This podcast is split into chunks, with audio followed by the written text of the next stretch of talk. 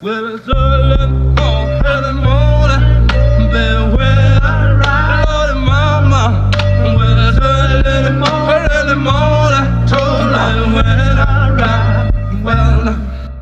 Witamy w kolejnym odcinku kompresora. Dzisiaj w bardzo spartańskich warunkach. E, nagrywamy na super sprzęcie, w super pomieszczeniu.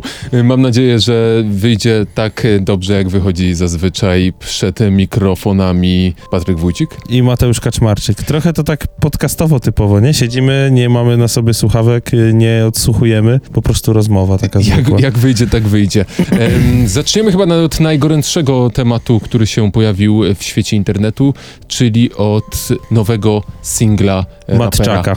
czyli Pato Reakcja. No, najpierw zacznijmy od kontekstu. To znaczy, jak to się stało, że to się powstało? Znaczy, wiesz co, mi się wydaje, że Mata, y, MAT po prostu jest osobą, która w stajni SBM mm, jest tym graczem, który to, że wiesz, najpierw była patointeligencja, teraz jest kawałek, który ma tytuł? Patoreakcja. Reakcja. Pato E, Reakcja. A jeszcze mi się wydaje, że kilka razy zaskoczy. Na początku z Matą miałem pewien problem w SBM, bo nie pasował mi trochę. W sensie był takim raperem, którego bym nigdy nie przystawił do tego labelu. Labelu, w którym jest Białas, który rzuca linijkami. Labelu, w którym jest Solar, no już stare, stary wygarapu. Labelu, w którym jest BDS, który w pewnym momencie obraził całą scenę, potem przeprosił i nagrał kilka fajnych, rewolucyjnych albumów. No i mamy Matę, Matę, Matę młodego gościa, który po maturach po prostu wydał płytę, która zastrzeliła i chyba zdobyła dwa popkillery z tego co pamiętam. Teraz, y, jeśli chodzi o samą patoreakcję, to jest ona, jak sama nazwa wskazuje, reakcją. E, nie na swój własny singiel, tylko na reakcję, którą wywołał, e, czyli patointeligencja. Głównie obrywa się y, tym instytucjom, organom, osobom, które postanowiły mieć opinię na temat rapu nagle z gruchy nic pietruchy. Obrywa się telewizji polskiej. To w ogóle wstrząsnęło światem kultury, że raper postanowił wprost powiedzieć w swoim kulminacyjnym momencie utworu i nawet zaznacza to wprost, że nie będę się pierdolił, jebać telewizję polską, Kurskiego i całą resztę. Chuj ci w dziąsło. Chuj ci w dziąsło. O cały w ogóle ten wers była śmieszna zabawa, nie? Bo tam y, on się, y, Mat, Matczak się kontaktował podobno ze swoim tatą, czy to tak może być i że żeby to nie urażało nikogo. Jego ojca jest, jak wiemy z TVP, prawnikiem.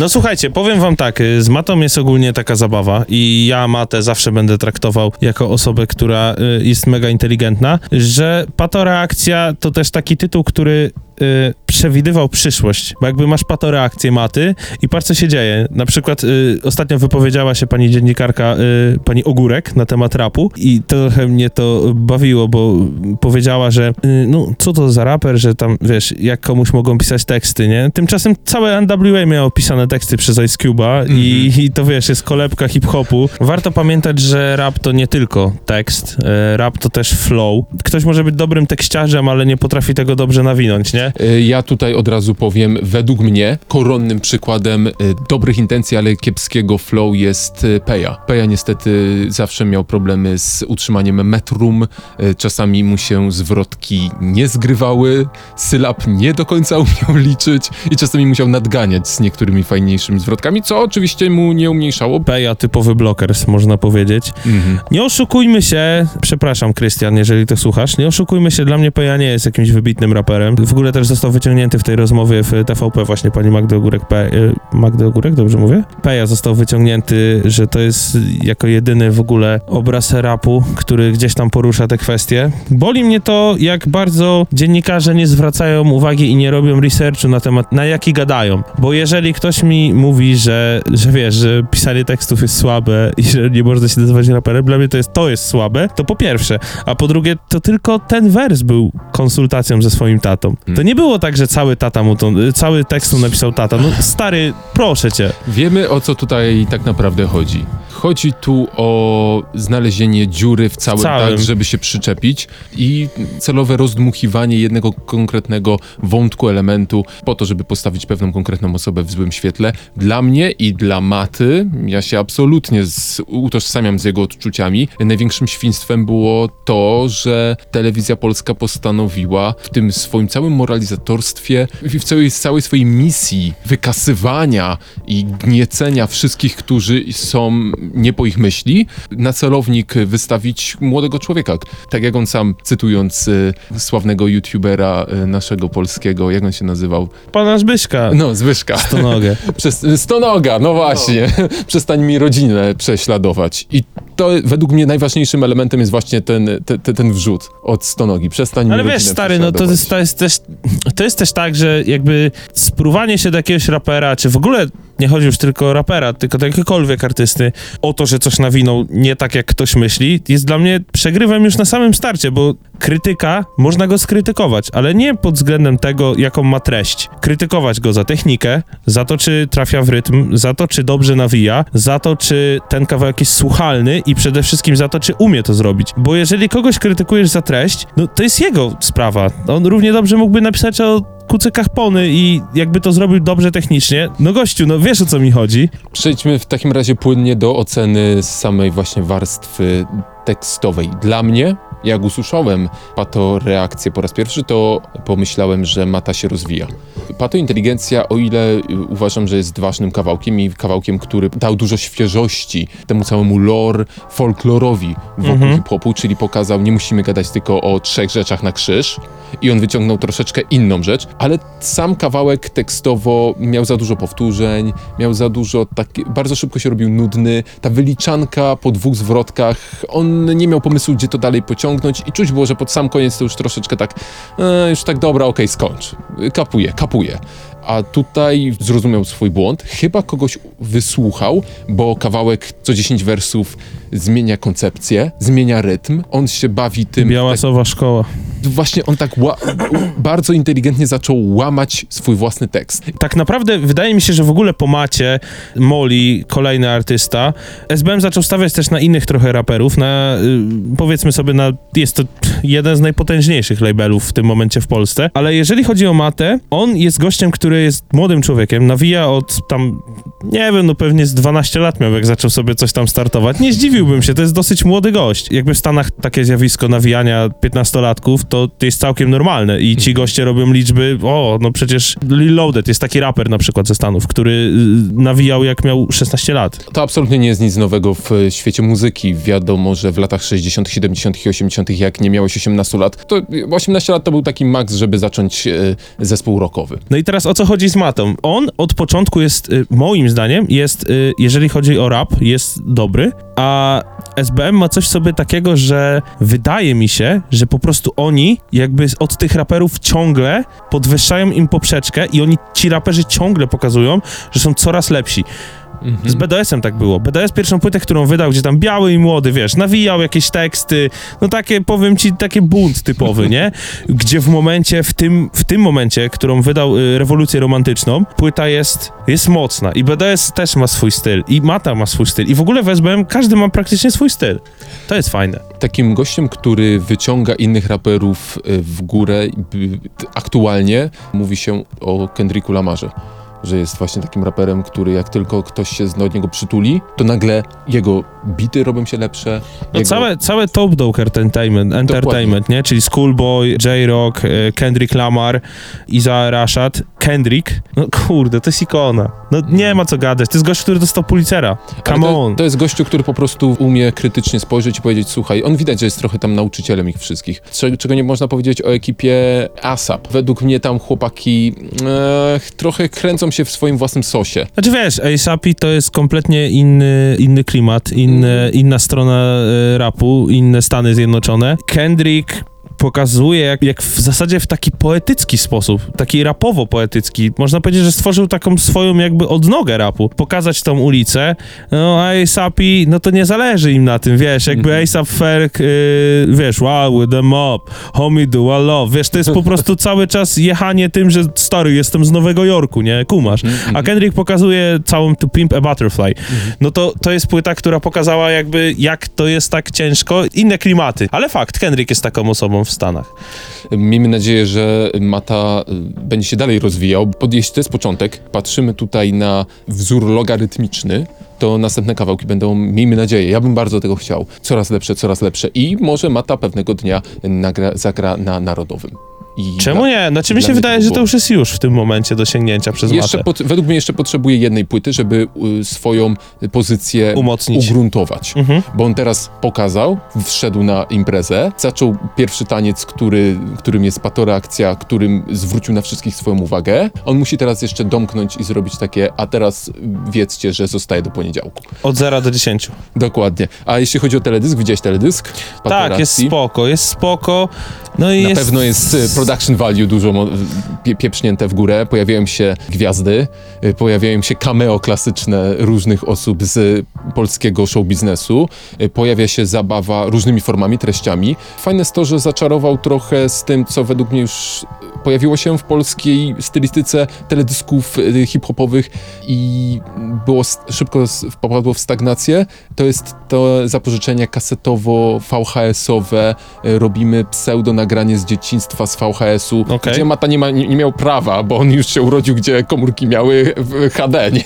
Natywnie. To, to, to gdzie, on, gdzie on ma kasety VHS? Ale umiał ten VHS jakoś... Ktoś, kto robił ten te, te teledysk, wiedział, żeby nie przesadzić z tym efektem i umieć go postawić w nowym kontekście. w rapie ogólnie w teledyskach y, już y, wcześniej powiedziałeś o aktorach. Ile już czasu w teledyskach rapowych zaczęli występować aktorzy, tacy aktorzy, headlinerzy, można powiedzieć, że Habior na przykład dosyć często występuje w Problemie, z tego co pamiętam. To jest coś niesamowitego, bo to pokazuje na to, że w tym momencie gdzieś ten rap, rap polski już jest na takim standardzie, że mini produkcje filmowe te teledyski. To prawda, już się zaczynają pojawiać y, napisy końcowe. Tak, dokładnie. Storytellingi są niesamowite. Wiesz, na przykład jak Problem wydał kawałek, yy, mówię o problemie, bo chciałem też do niego zaraz przejść.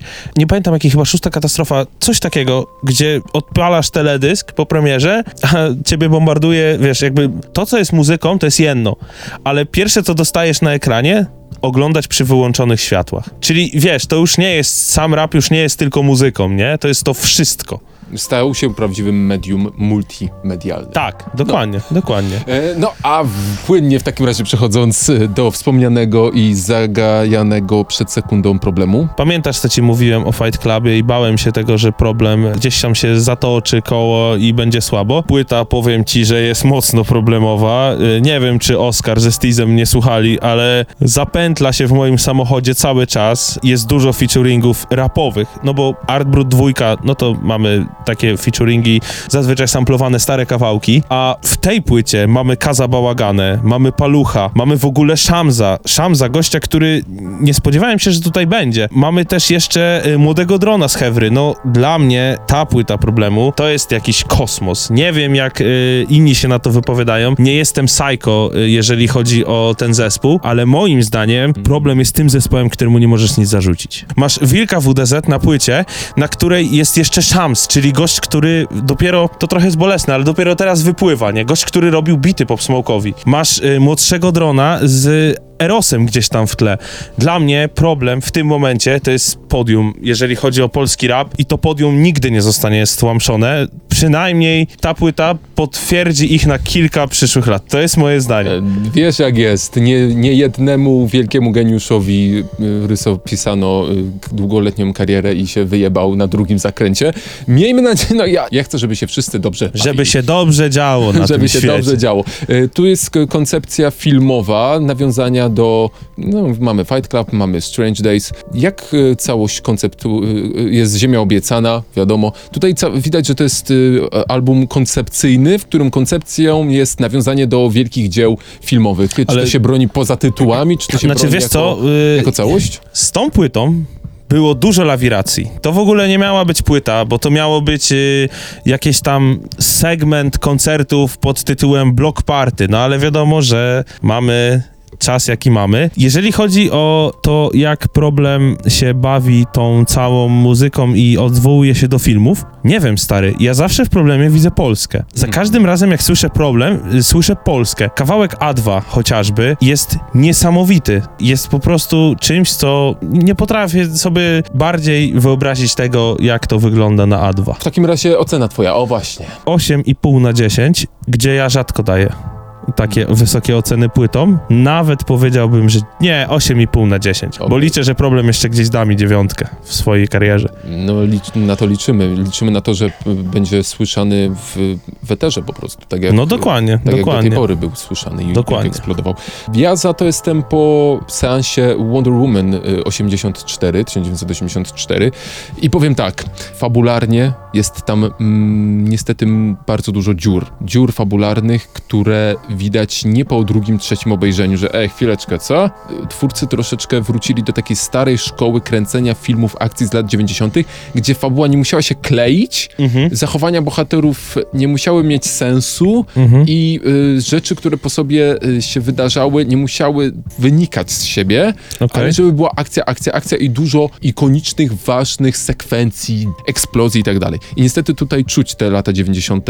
Film po prostu ma 4 lub 5 takich ziejących dziur, gdzie oglądasz i myślisz sobie, chwileczkę, to ona w końcu umie latać, czy nie umie? To to w końcu trzymał tę rzecz, o którą cho- wszyscy chodzą. To się w ogóle kupy nie trzyma.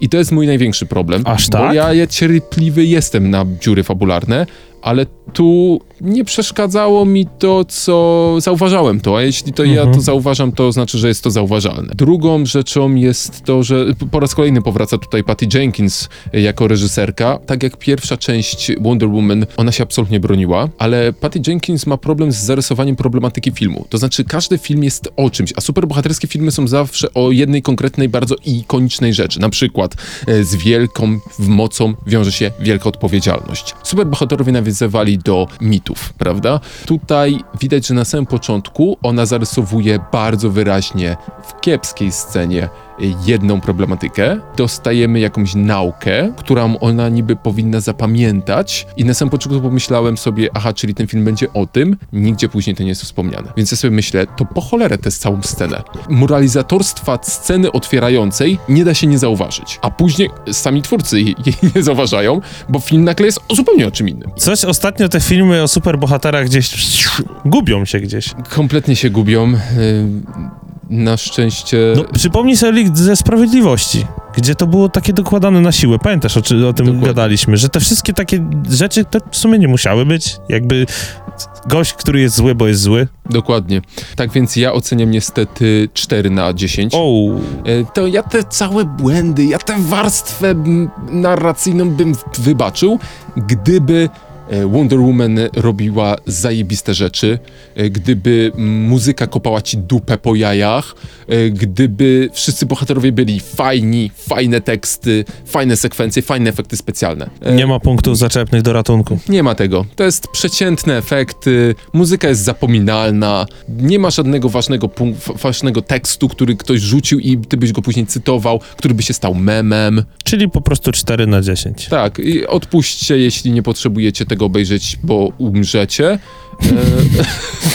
E, e, a jeśli ktoś myśli, że może jednak by zobaczył, to wiedzcie, że się raczej rozczarujecie niż, niż pozytywnie zaskoczycie. Niska ocena.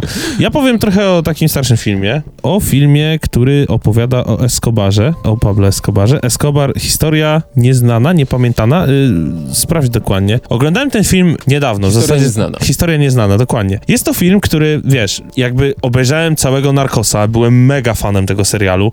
Mówię, Escobar, włączam, nie? I nagle dostaję film, w którym jest Kanadyjczyk, który przyjechał surfować gdzieś w okolice y, zamieszkiwania pana Pablo Escobara i poznaje dziewczynę. I okazuje się, że ta dziewczyna jest wujkiem Pablo Escobara. I cały ten film robi mi takie, u, co się w tym momencie dzieje? Powiem szczerze, że film jest o tyle ciekawy, że narracja jest poprowadzona, czyli to, co ja uwielbiam w filmach, jest poprowadzona od tyłu i jest 6 lat wcześniej. Wiesz o co chodzi? Jest ta ostatnia scena i jest 6 lat wcześniej. Mhm. Tylko, że okazuje się, że ten tył to nie jest koniec w ogóle, tylko to jest środek tego filmu. Właśnie nie potrafię go ocenić. Nie wiem, czy to jest film romantyczny, czy to jest film akcji. Nie wiem, nie mam pojęcia. Pojawia się tam wątek miłosny, pojawia się wątek tego, że takie klasyczne akcje Pablo Escobara, czyli wiesz, y, podchodzi do swojego kolegi i mu mówi, że oglądałeś y, bajkę tą i tą? No tak, oglądałem. No to tam potrącił y, królik Bugs kogoś samochodem. Aha, no i Pablo Escobar wsiada do samochodu, rzut kamery na Pablo Escobara siedzącego w samochodzie, a za samochodem gość wychodzi,